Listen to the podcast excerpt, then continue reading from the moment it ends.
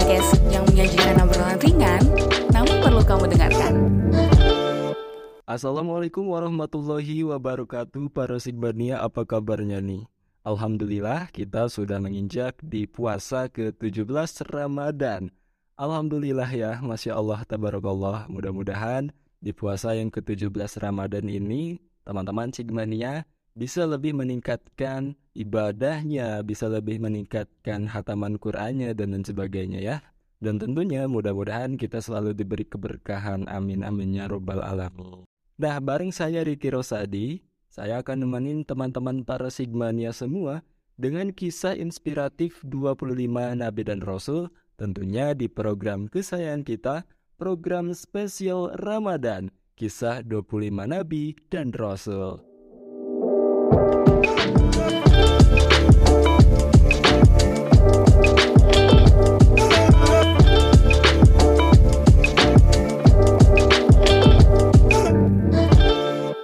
Di episode 15 hari ini kita akan membahas kisah inspiratif dari Nabi Harun alaihi salam. Ya, kalau misalkan kita berbicara tentang Nabi Harun alaihi salam tentunya tidak bisa lepas juga dengan Nabi Musa alaihi salam karena keduanya hidup di zaman yang sama bahkan keduanya adalah saudara. Disebutkan dalam Tarik Al-Anbiya wa Ar-Rusul wa Al-Iribat Az-Zamani wa Al-Aqaidai. Kita tahu bahwasanya Nabi Harun adalah putra dari Imran bin Kuhat bin Lawi bin Yakub bin Ishak bin Ibrahim. Sedangkan Ibnu Harun adalah Yukabid, saudara perempuan Kuhat dan bibi Imran dari Imran sendiri. Dari Imran Yukabid melahirkan tiga orang anak, yakni satu perempuan bernama Maryam dan dua laki-laki bernama Harun dan Musa. Nabi Harun diutus menjadi pendamping Nabi Musa alaihi salam Ketika Allah Subhanahu wa taala dengan mengutus Nabi Harun sebagai pendamping Nabi Musa dalam berdakwah menyebarluaskan agama Islam pada saat itu, dikisahkan bahwa Nabi Musa tidak begitu fasih dalam berbicara karena kekakuan pada lidahnya. Maka dari itu, Nabi Musa berdoa kepada Allah untuk dijadikannya Nabi Harun alaihissalam kakak kandungnya sendiri sekaligus sebagai teman dalam dakwahnya. Dalam surat Al-Qasas diceritakan, dan jadikanlah untukku seorang pembantu dari keluargaku, yaitu Harun, saudaraku. Teguhkanlah kekuatanku dengan adanya dia, dan jadikanlah dia teman dalam urusanku, agar kami banyak bertasbih kepadamu. Quran Surat Al-Qasas ayat 30 sampai 33. Raja Firaun di masa Nabi Musa tersebut memang terkenal kejam, bahkan dijuluki sebagai seburuk-buruknya manusia karena mengaku bahwa dirinya adalah Tuhan. Kedua saudara Musa dan Harun saling bekerja sama membimbing kaum Bani Israel agar menyembah kepada Allah Ta'ala. Tugas dari Nabi Harun dalam hal ini ialah sebagai juru bicara Nabi Musa yang tidak fasih dalam berbicara. Nabi Musa mengadu kepada Allah tentang kekakuan lidahnya, karena itu tidak dapat berbicara dengan fasih. Sehingga diutuslah Nabi Harun dalam menyampaikan berbagai macam dakwahnya.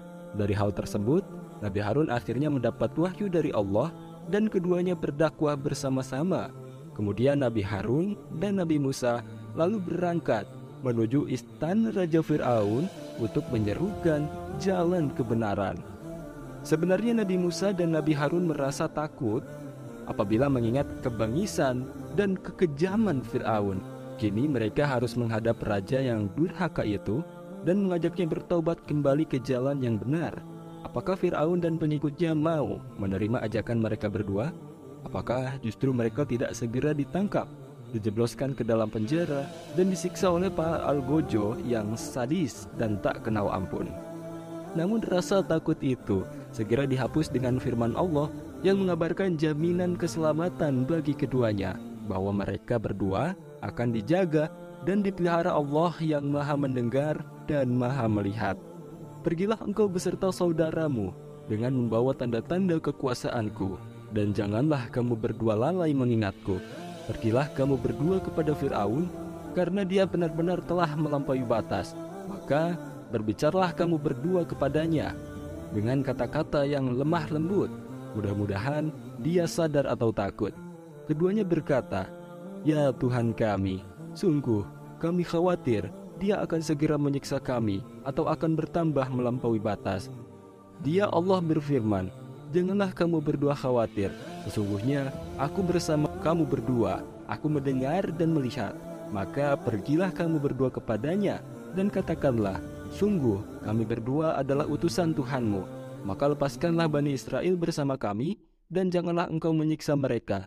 Sungguh, kami datang kepadamu dengan membawa bukti atas kerasulan kami dari Tuhanmu, dan keselamatan itu dilimpahkan kepada orang-orang yang mengikuti petunjuk.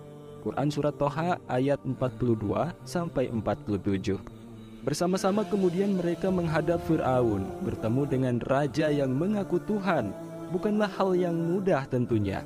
Mereka harus melalui lika-liku birokrasi dan protokoler yang rumit. Namun akhirnya mereka dapat bertemu juga dengan Fir'aun, didampingi beberapa penasehat dan para pejabat pemerintah lainnya. Siapakah kamu berdua ini? Tanya Fir'aun. Musa menjawab, Kami Musa dan Harun merupakan pesuruh Allah. Kami diutus kepadamu agar kau membebaskan Bani Israel dari perbudakan dan penindasanmu dan menyerahkannya kepada kami agar mereka menyembah kepada Allah dengan leluasa dan menghindari siksaanmu. Fir'aun tertawa sinis dan mengejek Musa dengan mengatakan bahwa Musa tidak tahu diri. Dulu, dia diasuh dan dibesarkan di istana Mesir kini malah berbalik menentang Fir'aun. Musa dianggap orang yang tak tahu balas budi. Nabi Musa menjawab bahwa semua itu dikarenakan ulah sang raja sendiri. Seandainya Fir'aun tidak memerintahkan membunuh bayi laki-laki, tidak mungkin ia dihanyutkan di sungai Nil dan akhirnya Nabi Musa merasa tidak berhutang budi sama sekali kepada Fir'aun karena ia sendiri yang menyebabkan semua itu terjadi. Berkata Nabi Musa, Adapun mengenai pembunuhan yang dulu kulakukan merupakan akibat godaan setan. Namun, peristiwa itu akhirnya menjadi rahmat terselubung bagiku. Sebab dalam pengembaraanku, telah aku melarikan diri dari negerimu. Aku dikaruniai hikmah dan ilmu oleh Allah, dan aku diutus sebagai rasul. Maka datangilah aku kepadamu untuk mengajak engkau dan kaummu menyembah Allah dan meninggalkan kezaliman serta penindasanmu terhadap Bani Israel. Fir'aun yang mengaku dirinya adalah Tuhan bertanya kepada Nabi Musa alaihi salam, Siapakah Tuhan alam semesta ini? Lantas, Nabi Musa alaihi salam menjawab, yang ditujukan kepada Fir'aun dan para pengawalnya. Dialah Tuhan langit dan bumi, dan segala yang ada di antara keduanya, jika benar-benar kalian mengetahui rahasia kekuasaan ilahi yang tersimpan di dalamnya. Fir'aun menyangkal perkataan Nabi Musa, Tidak, semua itu hanyalah omong kosong belaka. Kau ini Musa dan Harun agaknya kalian berdua telah menjadi gila. Kalian telah berbicara ngelantur, tak keruan ke mana. Musa menjawab, Tuhanku dan Tuhan kalian adalah yang menguasai timur dan barat. Tuhan yang ada di antara keduanya, jika kalian itu adalah orang-orang yang berakal. Nabi Harun dan Nabi Musa tidak henti-hentinya menyampaikan dakwah agama Allah kepada Raja Fir'aun dan para pengikutnya. Namun Fir'aun yang sombong tetap saja dalam pendiriannya. Justru malah ia balik menanyakan Tuhan yang disembah Nabi Harun dan Nabi Musa bukan untuk diimani, melainkan untuk diselidiki. Beberapa hari kemudian berkumpullah para ahli sihir di tempat yang telah ditentukan. Rakyat berbondong-bondong ikut menyaksikan adu kepandaian sihir itu. Nabi Harun dan Nabi Musa datang dan semua berkumpul. Fir'aun memberi aba-aba agar pertandingan dimulai. Nabi Musa mempersilahkan kebolehan lebih dahulu. Kemudian para, peng para pengawal Fir'aun melemparkan tali-tali dan tongkat yang mereka lemparkan itu berubah menjadi ular, jumlahnya ribuan ekor kecil-kecil. Fir'aun tertawa dengan bangga menyaksikan kebolehan para ahli sihirnya. Rakyat yang banyak terkagum-kagum menjadi tujuan Fir'aun jika para ahli sihir itu dapat mengalahkan Musa maka hancurlah kepercayaan rakyat atas kebenaran dakwah Nabi Musa dan Nabi Harun. Namun, dengan rasa tenang, Nabi Musa melemparkan tongkatnya. Berubahlah menjadi ular yang sangat besar dan langsung dengan lahap memakan ular-ular para ahli sihir Fir'aun. Fir'aun pun merasa sangat murka karena hal tersebut. Nabi Musa dan Nabi Harun berhasil mengalahkan Fir'aun dan para pengikut Nabi Musa makin lama makin banyak jumlahnya Sebab ajaran Nabi Musa sangat jelas mengangkat harkat martabat kemanusiaan, membimbing manusia agar berbudi pekerti mulia dan mereka dihormati sebagai makhluk Tuhan sama seperti lainnya. Nabi Harun tidak dibawa oleh Nabi Musa ke Bukit Tursina. Dia bertugas memimpin Bani Israel selama tinggal selama ditinggal oleh Nabi Musa. Nabi Harun seorang dirilah yang menghadapi Samiri, sebagian Bani Israel yang mau menerima ajakan Samiri untuk menyembah patung anak sapi. Ketika Nabi Musa turun dari Bukit Tursina, ia terkejut, kaumnya telah tersesat. Mereka berpesta pora dan menyembah patung anak sapi yang terbuat dari emas. Nabi Musa alaihissalam menegur saudaranya yakni Nabi Harun yang telah dititipi agar menjaga umatnya. Nabi Harun alaihissalam berkata bahwa ia sudah memperingatkan mereka, namun tak menganggapnya sebelah mata karena Nabi Harun alaihissalam adalah orang yang lemah. Setelah diselidiki ternyata Samirilah orang yang mengajak orang-orang itu membuat patung anak sapi dan menyembahnya. Nabi Musa marah sekali, kemudian Samiri diusir. Tidak boleh bergaul dengan masyarakat, sebab Samiri terkena kutukan. Jika ia disentuh atau menyentuh manusia, maka badannya akan menjadi demam atau panas. Itulah siksa di dunia. Adapun nanti di akhirat, ia akan dimasukkan ke dalam neraka. Kisah Nabi Harun yang mendampingi Nabi Musa dalam berdakwah tidak berhenti begitu saja. Meski terjadi pemberontakan, keduanya tetap menyeru kepada agama Allah.